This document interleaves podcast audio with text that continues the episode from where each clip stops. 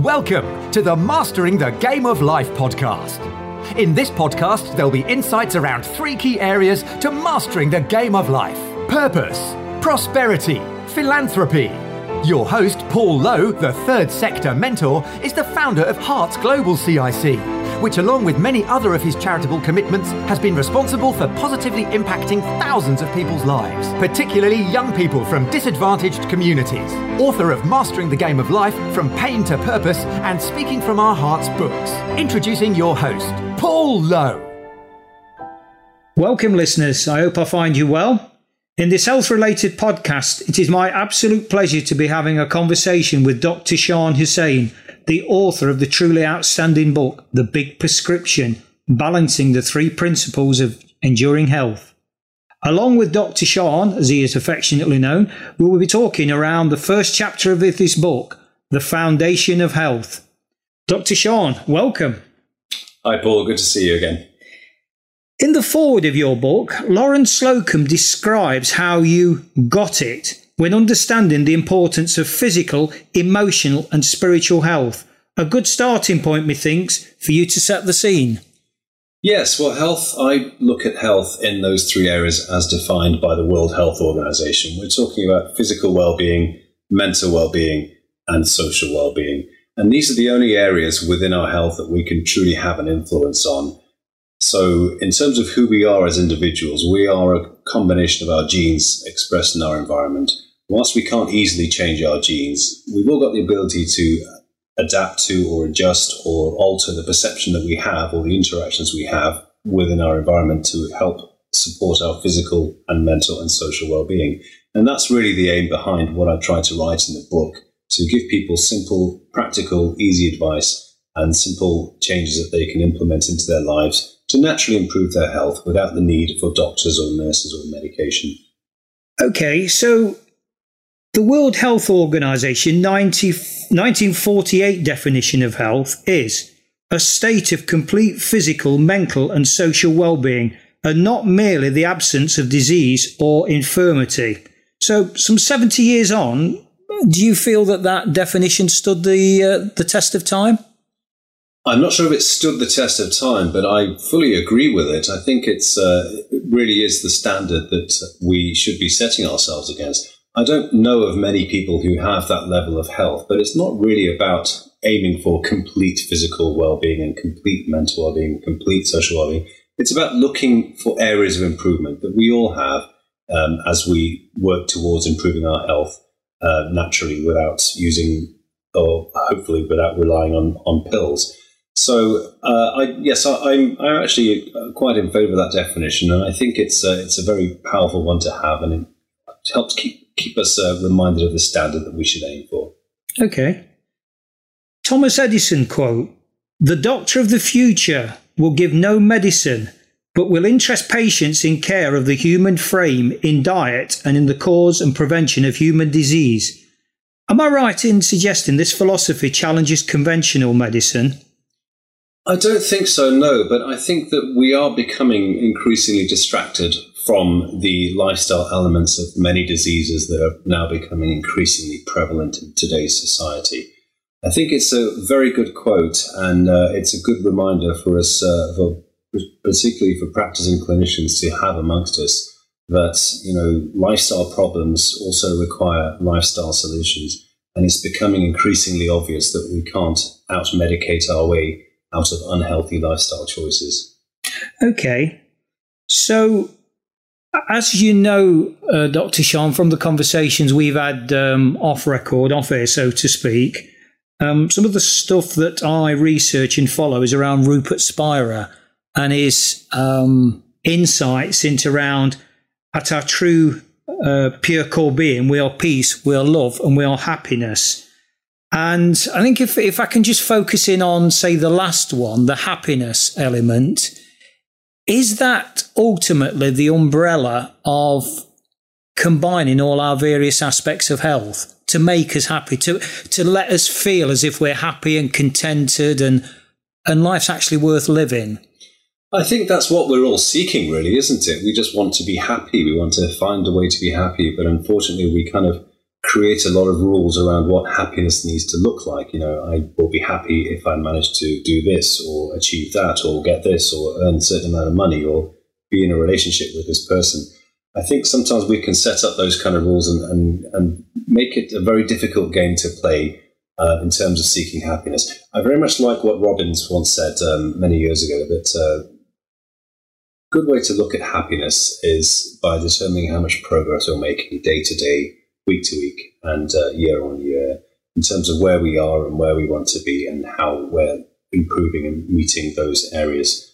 And uh, the three areas I often look at are our health. Obviously, I feel that's the most important, and I recognize that I'm completely biased. Um, but also relationships with with family, with friends, with uh, clients, with our community. And then the third area is our vocation, or, or more broadly, how we're serving the world in a professional nature. And obviously, income is a byproduct of that service. So if we're seeking or if we're achieving or gaining progress in one or more of those three areas, we start to feel happier. And that to me is what we should uh, aim to be working on on a regular basis. And that is how I would look at how we can uh, expand happiness within our lives. That's very interesting to hear that because one of the approaches that I've developed is actually based on the how approach and how being an acronym for more or less what you've just said. So the H is for the health, the O is for others, brackets relationships, and the W is for wealth. Um, so it's quite interesting to hear that um, objective point of view because obviously we've never discussed my how model, but to hear that from a, a medical professional is actually, uh, yeah, it's quite interesting for me because they are, I believe, three very obvious and very stout pillars in our life. Yes, I, I, believe they are, and, and I also feel that wealth is, is not just about money. It's it's about uh, you know we can look at money as a byproduct of what we're doing in, in the world and, and how we're making a difference, how we're um, uh, performing acts of service to make a positive change in the world. So uh, that that's also a, a key distinction that I would make. Yeah, definitely. Because whilst I describe the how model um, as one of the approaches, the overarching approach I use is around the th- the actual three pillars is around purpose. Because without a purpose, well, what are we waking up for each morning? What are we doing? We're like, I, I, sort of regularly use the example of a rudderless ship mm. being tossed around in life's ocean. It's got no direction. One wave in life will come along and batter it, then another one, and it just meanders aimlessly. So purpose gives us that sense of direction. But that's fine. But unless we're actually enjoying life, it's kind of meaningless. It's, it's actually paradoxically unpurposeful. Mm-hmm. So that's where I bring in the second P of prosperity, because we actually need and want to enjoy life. Mm-hmm. To make that journey of purpose seem worthwhile. Mm-hmm. And as you quite rightly allude to, I think, you know, the general perception is that's around wealth. But that, to me, diminishes it dramatically because it's around so much more. My, num- my personally, my number one priority in my life by a country mile is my health mm-hmm. at the exclusion of everything. And I include my family, and my loved ones, because, you know, to quote another uh, Robbinsism, without being the very best we can be, we've got nothing left to give to anybody anyway. Mm. Um, you know, we can have all the millions in the world or fame and fortune, but if we haven't got our health, what have we got? Yes, I mean the, the, the Buddha famously said that uh, without uh, without health, life is not life. It's only a state of languor and suffering. And uh, we look, need to look at health as using it as a tool, not an outcome. It's not about you know having great health. It's about what we can do with great health, what we can achieve as a result of great health. Anything we want to do in life, we can do better, faster, and more productively, more efficiently if we have our health at optimal levels, and we're also in a stronger position to enjoy and reap the benefits of what we do and what we achieve. Absolutely. And then the third P of my pillars is philanthropy based on, you know, we've, we've touched on Robbins's uh, approach and his six human needs and the highest human need of contribution, giving back. Mm-hmm. We've got a purpose, we're enjoying our purpose, but surely when we take stock of everything, it has to be, and I love this from Stephen Covey's Ninth Habit leave the world a better place. Because other than that, aren't we just marking selfishly, but just marking time? Mm. So that's how I kind of knit it together. So it was very interesting going back to the how model to sort of to see you pinpoint that and um, um, you know know that it's got some you know some solid foundation, which from a personal point of view, no, I know it has, and I've tested the model. But to hear it, as I say, from a medical professional, it's um, yet again another endorsement. So I thank you for that insight.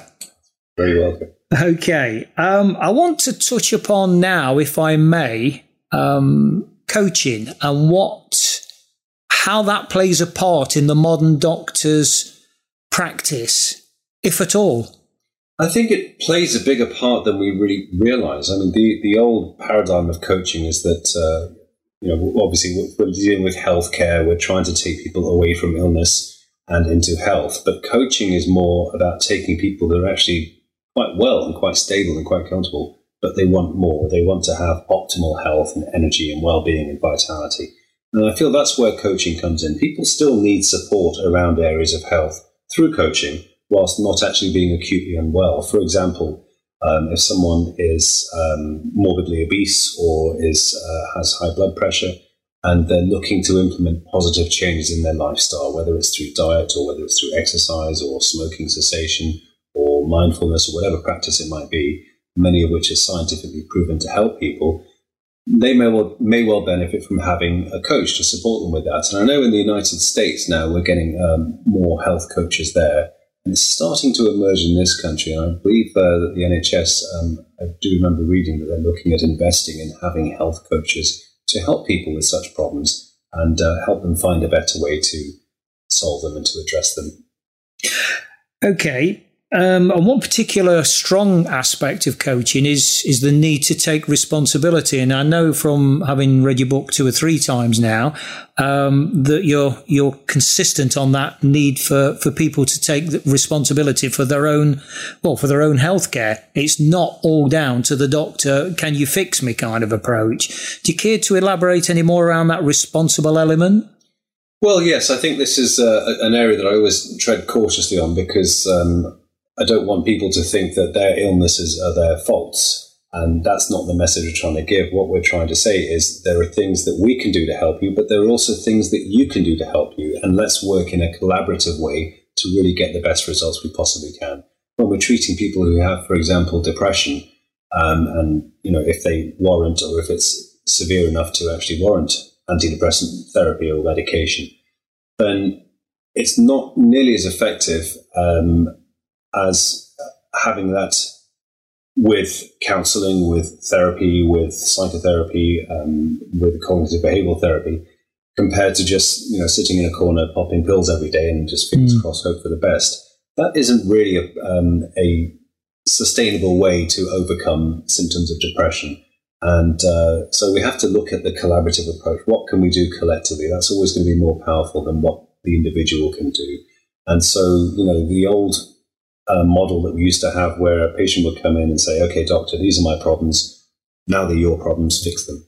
Um, that's not really how things work. And, and frankly, I don't think that's how they should ever have worked. We've got to work in collaboration together with, with our patients, with our clients to um, create solutions and ensure they're implemented and give support where necessary and also give accountability.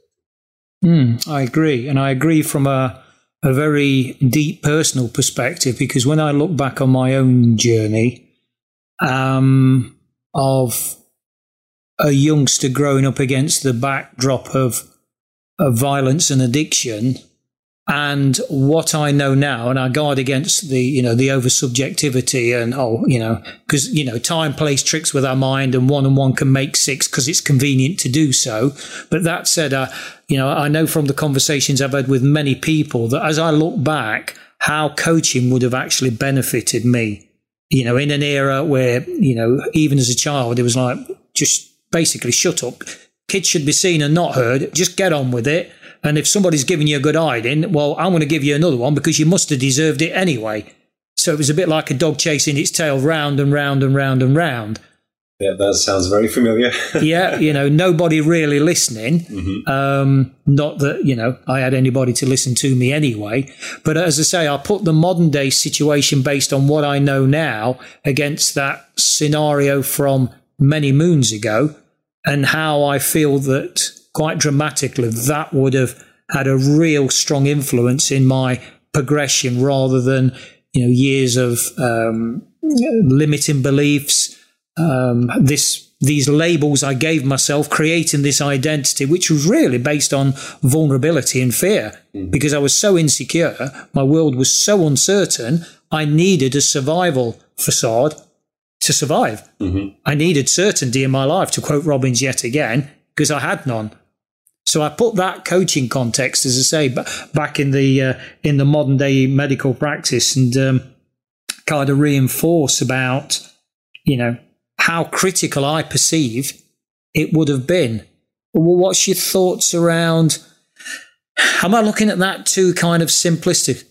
Notwithstanding, obviously, you haven't got all the insights of you know what happened then and, and what have you. But from that very vague um, picture I've, I've tried to paint, does that Am I being too simplistic around that? No, I don't think you are. And, and, as I mentioned, I think there's elements to that story that I can relate to from my own personal experience. Um, I think the point that I would make was be it's not so much what's happening around you, it's how you're responding to it, how yeah. you're internalizing it, and what you decide um, to how how you decide to define it, and then ultimately what what you're going to do from there with it.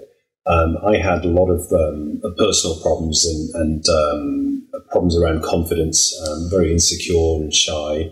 Um, and uh, also at the same time, I wanted attention, um, which is a strange combination. But you know, I think whilst I wasn't medically unwell, and you know, there wasn't a psychiatric label that anyone could actually place on me at the time, I didn't really feel that I was where I wanted to be at that stage in life. And yes, I, I would probably benefit from having a coach as well. I think the purpose of a coach is to help you get from where you are to where you want to be. Um, you know, recognizing that actually, you know what, where you are is okay. That's where you want to be but where do you want to be? Um, and you know, I, I, wanted to be more confident and outgoing, and you know, um, I wanted to be um, recognised uh, for my you know my work that I was doing at school, and, and I was a you know a fairly bright student. Um, but I think um, I think I, I, can certainly relate to um, a lot of what you're saying there, and and I think there is certainly a place for for coaching uh, throughout schools without a doubt. How do you think that would go down with the uh, the profession as a whole?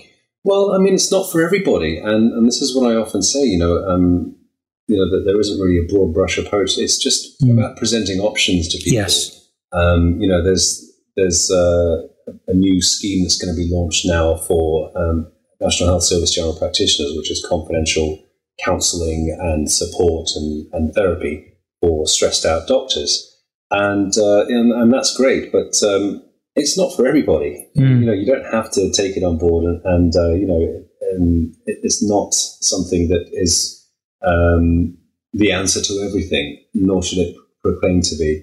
And I would say I would present the same argument with um, presenting that model in schools. But again, it comes back down to what the needs are in that particular place. Do yeah. they need that, or do they have enough support um, in place? And it's also important to remember that schools now are very different to the schools that you and I went to back mm. in the uh, um, you know in the seventies and eighties.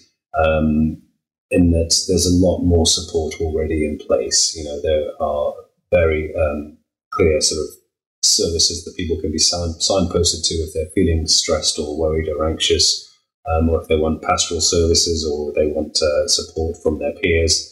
Uh, they have systems in place in some schools. Um, and that's really great to see. And I do hope that uh, models like that continue. Okay, so in our um, in our quick bite sessions uh, subsequent to this Doctor Show, and we'll be digging a little bit deeper on sort of relevant aspects around physical health, around uh, mental well-being, social well-being, etc., etc. But I just wondered if we could just kind of whistle stop these. You know, you've got a subsequent six uh, chapters in your book that that uh, that dive deeper. I just wonder if we could kind of have a little bit of a whistle stop on each of those um, ensuing chapters, just to uh, just to tease the audience a little bit. Sure. Well, um, so those are the three areas I talk about as defined by the World Health Organization physical well being, mental well being, and social well being. So, what's important to note is that that is referring to three areas our, our physical bodies, our minds, and our environments, our interactions with our environment. It's important to notice that each of these three areas are fluid. They're constantly changing. The physical body is constantly regenerating itself. Old cells are dying, new cells are replacing them. Same with our emotional well-being and our, our uh, mental health. It's constantly changing. It's fluid. We have new thoughts that are arising all the time, um, estimated up to 60,000 thoughts per day. And these can all potentially lead to emotions and behaviors and outcomes. And then our social environments are constantly changing um, in terms of the, our interactions with TV, news, internet, different environments, different people we meet, um, different conversations we have, different relationships we develop. So what I attempt to do is ask the question how can we engineer these three areas of health and really look at how we're supporting them to take us to the level of health that we want to achieve? And that's really what I try and focus on in my book and present various different evidence based um, approaches that people can take that are very practical and uh, show results very quickly.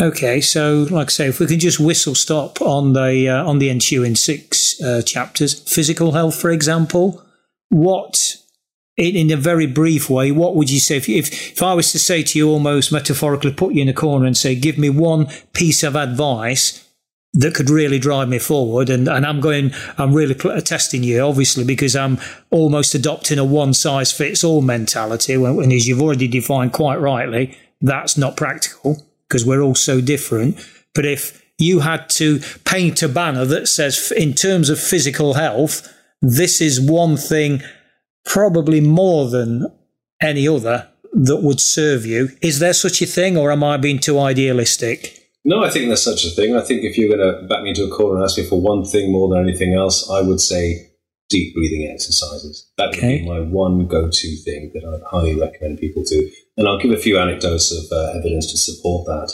Um, we had, um, I was invited on uh, BBC Radio actually recently to discuss a study, not a study, it was a trial really, of um, 9,000 school children where they introduced deep breathing exercises on a regular basis for all these children to practice for 30 minutes a day.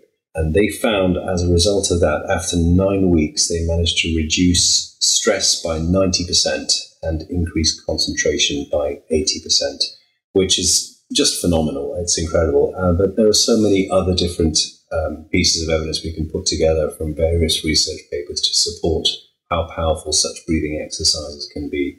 So, whenever you remember, just take five or 10 very deep breaths and particularly if you're getting a lot of anxiety or worry or stress, do it all the time, anytime you can remember, and just see how much better you feel, see how much more confident you feel. Does that have to be through the nose and out through the mouth, or does it not? As long as you you, you are taking, as you say, those deep breaths. I don't really think it matters. No, um, you know, different people say, you know, breathe through the nose, hold it for a count of four, and then breathe out for a count of eight. I think that's that's getting too technical. Just start with the breathing and see mm. where it takes you. Okay, yeah. Wow.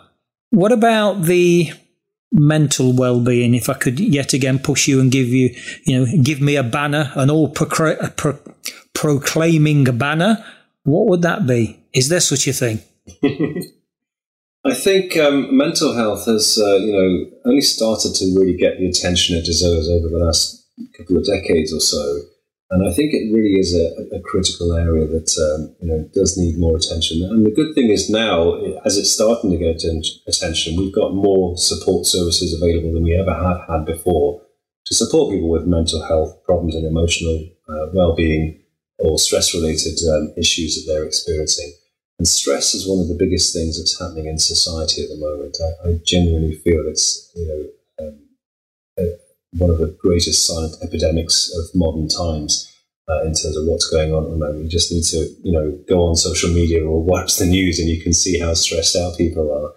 Um, in terms of mental health, there, there are a lot of different ways to approach it, and and obviously my what I've written about in my book is is not specifically geared towards people who have, you know, um, are on psychiatric medication or have diagnosed conditions that uh, are currently being treated for. It's really about um, supporting people who are perhaps just having um, challenges that they would like to address. And a lot of it comes back to mindfulness, mindfulness practices that we can all undertake. And when I say mindfulness, you know, it seems to be such a word that's being almost overused nowadays. Uh, a mindful practice is basically something that when you do, you are completely immersed in doing. You're not thinking about anything else. You're not worrying about the past. You're not stressing about things in the future. You're totally present in that moment. And that can be anything from, well, meditation would be one of my favorites, but it can be exercise. It can be going for a walk cooking, reading a book, um, fishing. A friend, uh, a patient of mine, um, found that very beneficial, and uh, we, he was having a lot of uh, stress-related um, problems at the time and feeling extremely anxious.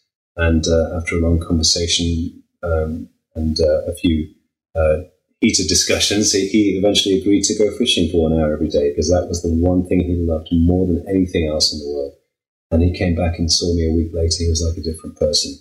Um, so it's not the act of fishing, it's the act of being present in that moment, doing something you absolutely love doing, something healthy. Um, so, you know, there was a study about knitting recently and how that can help um, elderly people with uh, Alzheimer's and Parkinson's and um, manages to control many of their symptoms. So, I mean, you know, whatever works for you. Um, you know, if you have a musical instrument that you enjoy playing but haven't done so for a while, if you enjoy creating art, drawing, whatever it might be, Find out what that practice is, something that perhaps you absolutely love doing that you haven't done for a long time, and start doing that for just five or 10 minutes every day to help release that stress. As I often say, every day can potentially bring stress into our lives. So every day we've got to do something to help release that stress, something healthy. And it's got to be releasing the stress. It's not about escaping from it with, you know, um, a glass of wine or, um, uh, or a cigarette or whatever it might be it's about actually what we can do after we release it. And um, you know, for me, things like meditation, cooking, running, gym, they work wonders, and that's always going to be my my sort of go to places. Meditation, I love that word, and obviously, um, yeah, again from the conversations we've had off air, I both I know we both share the the merits of that, but I'm sure you've heard this comment time and time and time again. I can't concentrate for more than two seconds. What's your response to that, Dr. Sean? Why are you trying to concentrate? Exactly. It's not about concentration. It's it's the opposite of concentration. It's about relaxing yeah. and just being where you are, and you know noticing what thought enters your head um, from wherever it might come from, and then just observing that thought, not expressing it, not suppressing it, just letting it do what it wants to do and let it just fade away. And then a new thought will come up. Once again, just observe it for what it is, let it fall away to the point where these thoughts become so small and, and so infrequent that you reach a really deep place of stillness inside you. And that's actually a very powerful state to be in. And if you can practice that just for five or 10 minutes a day, um, health, many health related issues can improve, many of them, including uh, heart disease, including cardiovascular problems, um, uh, anxiety, depression, hypertension, obesity, um, many mental health issues. Um, there's scientific literature to support the use of uh, meditative practices such as transcendental meditation. I often liken those um, potentially distracting thoughts that, which as you say, come and go to that of a petulant child stamping his or her feet. and it's, yes, I'm observing, but I'm not buying it. Yeah. Because obviously, if you fuel it, it gets worse and it gets worse. Yeah, absolutely. You just have to detach from it. And that's the key part of it detaching from what's going on. Mm. And that emotional detachment can be very powerful. I think um, it's something that uh, is it's an interesting area. I mean, you know, one of the things that we're often taught about is how, um, as a doctor, you know, um, I, I, used to be a surgeon, for example, and if, if someone I knew had a ruptured appendix, they would not let me operate on that person. Why? Because I'm emotionally attached to the situation. Yeah. But if we have an equally qualified surgeon come in who is completely detached from what's going on and has no emotional relationship, is just focused completely presently on doing the job mm. that he's absolutely very skilled at doing, doesn't have that emotion running through his head at the time, won't interfere with his practice. So it's really important to practice that emotional detachment whilst whilst doing meditation, just being still and being present. See what it does for you. I think in life in general, you know, to have that, um, as you call it, that detachment, you know, for me, the epitome of faith, and that, you know, I, I go back to the labels thing of growing up uh, as a kid, constantly ask whether I was blue or green because of my being brought up a Protestant, blue, but very heavily influenced by Irish Catholics, green. And I was kind of caught in the middle. So this label that and I refused. I mean, I didn't have in those days the the emotional intelligence to understand. My response was very crudely, "Go away, go away," or words to that effect, and mind your own business. I now rationalise it is I wouldn't be labelled because I, I felt I was so different from mainstream kids. I wouldn't run with the, you know, with the hierarchy. But I use that as an example to introduce the word faith because what faith is for me is irrespective of that religious connotation. And it's about having that detachment to know that what will be will be mm-hmm. and you know i think the elements uh, are a great example you know oh we're going on holiday for a week to cornwall and i want the sun to shine and you know i've bought this and i've bought all this sun cream mm-hmm. well that's what you might want it mm-hmm. set that intention but let it go and for me the three most important words i have ever heard in this in this in this life are those let it go. Set that intention and let it go. Because yet again, when I go back to my emerging from the forest book, my attachment to Nottingham Forest, they controlled my life. Mm-hmm. If they won, I was absolutely on cloud 59, let alone cloud 9. Mm-hmm. But they lost two games in 1974 mm-hmm. to Newcastle in the second replay of the Cup. Mm-hmm and then two days later at Craven Cottage to Fulham, both teams in black and white. The second one, I couldn't cope. And did that black and white shirt make it even worse, being a Notts County rival? Um, I didn't. Well, you know, a close friend of mine, Les Bradd, who's, who's um, obviously going to do a um, um, a very nostalgic uh, trip down memory lane, down Meadow Lane. Um, not as profound as uh, as August 1975 when he scored that 89th minute winner. Um, that devastated me. But in 74, March the 23rd to be precise, 1974, barely 14 years of age, I attempted suicide because my belief system that I had created was so strong around Nottingham Forest. Now that that gave me, and my, that was my raison d'être. That was my reason to live in the absence of anything else fueled by a drinking addiction, even at that very early age, and a propensity for violence, because that's that's what I was taught. And this Irish uh, brawling mentality that I'd, that had been fed into me at a very early age, that was it. That was my way of life. Mm. So my faith thing that I've developed over the years, and I've seen my way through that nonsense, and I held that for decades, by the way. That wasn't a flash in the pan. But the power of beliefs and the power of words, what we tell ourselves. You know, I always use that example of um, if you have 50 beef burgers a day, physically, you'd be unfit. But if you have those similar kind of bad words about what you, you know, if you have 50 bad words about yourself every day, you're going to become emotionally unfit. And because of the deservedness issues and the limiting beliefs that I developed over my upbringing by uh, the hands of my stepfather, I developed, I, I, believed it. You know, when you're told day after day after day after day, year after year, you're scum, you're nothing, you'll never, don't look at me like that, bang.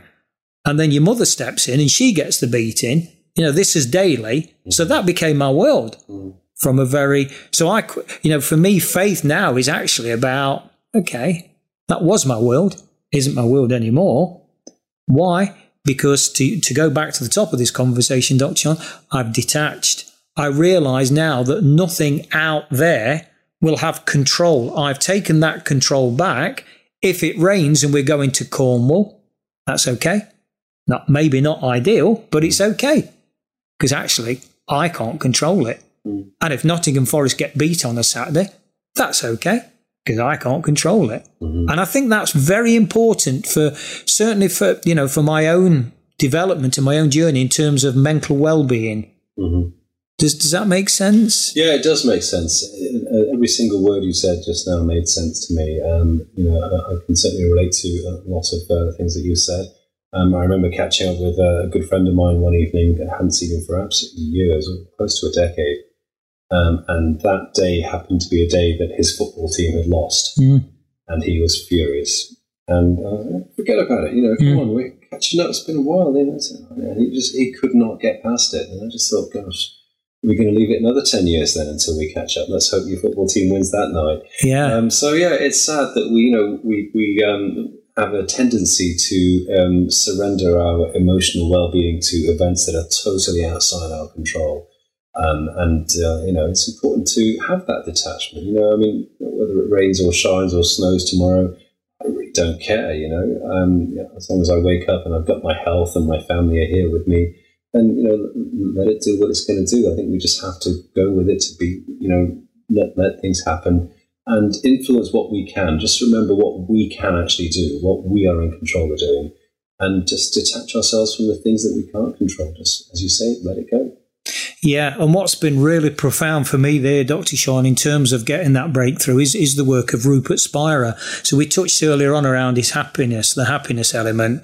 Um, Spira talks about peace, love, and happiness is who we are actually are at our true core being. That's who we are. And he uses, as I'm looking at your uh, uh, big screen on the t- uh, big TV screen on the wall now, he uses exactly that example. And he said, look, if you imagine you're playing a scene on that TV screen that's happy, great. And then in the next film, it might be sad. And that's great. Mm-hmm. But the point is, in our lives, these scenes, they come and they go, mm-hmm. and they come and they go. Hmm. The only one constant throughout that is us at our true core self. Mm-hmm. We are that blank TV screen, and life plays out through us and we must remain detached rather than being get engrossed in the character in that happy scene or the character in that sad scene. I was the character in that forest scene. Hence, all my control had gone. Whereas what I've learned to do now is, and another example which I, which I think is great, is he uses beads. These beads are experiences in life, and he classifies experiences as being either of the mind, of the body, or of perception. Mm-hmm. So we might have a pain physically, but it will go. You know, mentally we might be experiencing a situation, but it will pass. Mhm. The only constant is as at our true core self of being peace and love and happiness. And and I believe strongly that that is is who we are. And I think to have that level of insight I don't know. I offer to you that as, as a medical professional, Dr. Sean. And how does that sit with your, from a general medical perspective, and, and, and two, a little bit more personally, how does that sit with you, that insight? Um, I'm not really familiar with Spira's work. I, I think I, um, tonight's actually the first I've heard of it. So I'm Okay. going to go and, and study and learn that. Maybe I can get back to you in a future podcast. Yeah, okay. Yeah. I mean, just to wrap that one up, he- Spira quotes The discovery that peace, love, and happiness are ever present within our own being and completely available at every moment of experience under all conditions is the most important discovery anyone can make. Um, I'm inclined to agree with that. However, I really do recognise that to many people, it's not a particularly practical use of information in terms of where they are in their heads at that particular moment in time. Yeah. It's just something they don't need to hear um, as much as they, they ought to you know, hear it. Uh, and but uh, it doesn't really always help them in terms of where they are at that time. So I mean, I, whilst I'm inclined to agree with it, um, and uh, you know, it, it uh, does sort of resonate with, with who I am. Um, we've got to look at you know what what will be practically used and, and achievable that will resonate with with the um, uh, great number of people uh, that, that we come across. And people who are stressed as hell right now, Yeah. and I see them every day Yeah. in my practice. Um, you know, I think if I was to say that to them, probably wouldn't go down terribly well. Um, So, you know, we've got to look at how we can put the message out there Absolutely. in a language that they will understand, they will assimilate, which is always a challenge, but it's always exciting and it's always fun. Yeah. Um, and uh, you know, once we manage to support people um, in such a way, then it's always great to see what results can can happen. It's in, and I absolutely wholeheartedly agree with what you've said there because obviously being on the journey for many years now, I've had the um, the ability to rationalise situations, and as you say, in the heat of the moment, people don't necessarily have that No. that space or that headspace. You're right. I think if someone came up to you with that quote in 1973, um, probably would, yes, they, they, they probably wouldn't get uh, the, the reaction that, that you'd like. Um, and, uh, you know, it's, it's about really sort of tailoring the message for the right individual um, and getting a good understanding, which is why whenever I have a consultation with, with a patient or with a client, the first few minutes are always about establishing a rapport, getting an understanding as to you know, Yeah. who they are, um, what influences them, you know, what's the best way to approach and manage them. Is there an ideal way to approach them? There are some people that you just cannot speak to at all. Mm. Um, and, uh, you know, that, that's just part of the game in, in consulting and, and uh, in medicine, um, unfortunately. But, uh, you know, we've still got to do the very best we can and, and get the message out there in terms of how to achieve health. Okay, so in life in general, and obviously in health, in the context of this health conversation, Doctor Sean, is a good approach of one small step forward each day. I would say yes. Um, my thoughts are that most people are only about two or three steps away from the level of health they're seeking, no more than five steps. It's about finding those steps. What, what are the low hanging fruit? What are the simple steps that they can take? What, what, what will have a domino effect on everything else? And, um, you know, that's what I work on with people once we, you know, talk about what their health goals are then we establish where they are in their health, within their physical health, within their emotional well-being, within their social health, and just say, okay, well, so what can we change here? What needs to change? What needs to change in your diet? What needs to change in your activity? You know, what practices can you undertake to achieve mindfulness? Who are you hanging out with? Why are you watching CNN 18 hours a day? And what's that doing to you at an emotional level? Um, so um, finding those steps and encouraging them to follow through with them and giving full support and holding them accountable on a regular basis, we can see we can see changes very quickly. So yes, we could look at one small step a day, but what I'd say is continue that step. You know, if you make the decision today and say, right, you know, that's it. From today, I'm going to drink um, a minimum two liters of water every single day. That's great, but you probably won't notice the effects until about uh, a couple of weeks or so. And, and after a month of doing that, you probably won't want to go back to drinking anything less than that. Um, so, you know, that that's the power of taking small steps and, you know, having a stacking effect with all of these small uh, steps that we take. We can sometimes end up in a completely different place in terms of our health and well-being. Very quickly. Absolutely.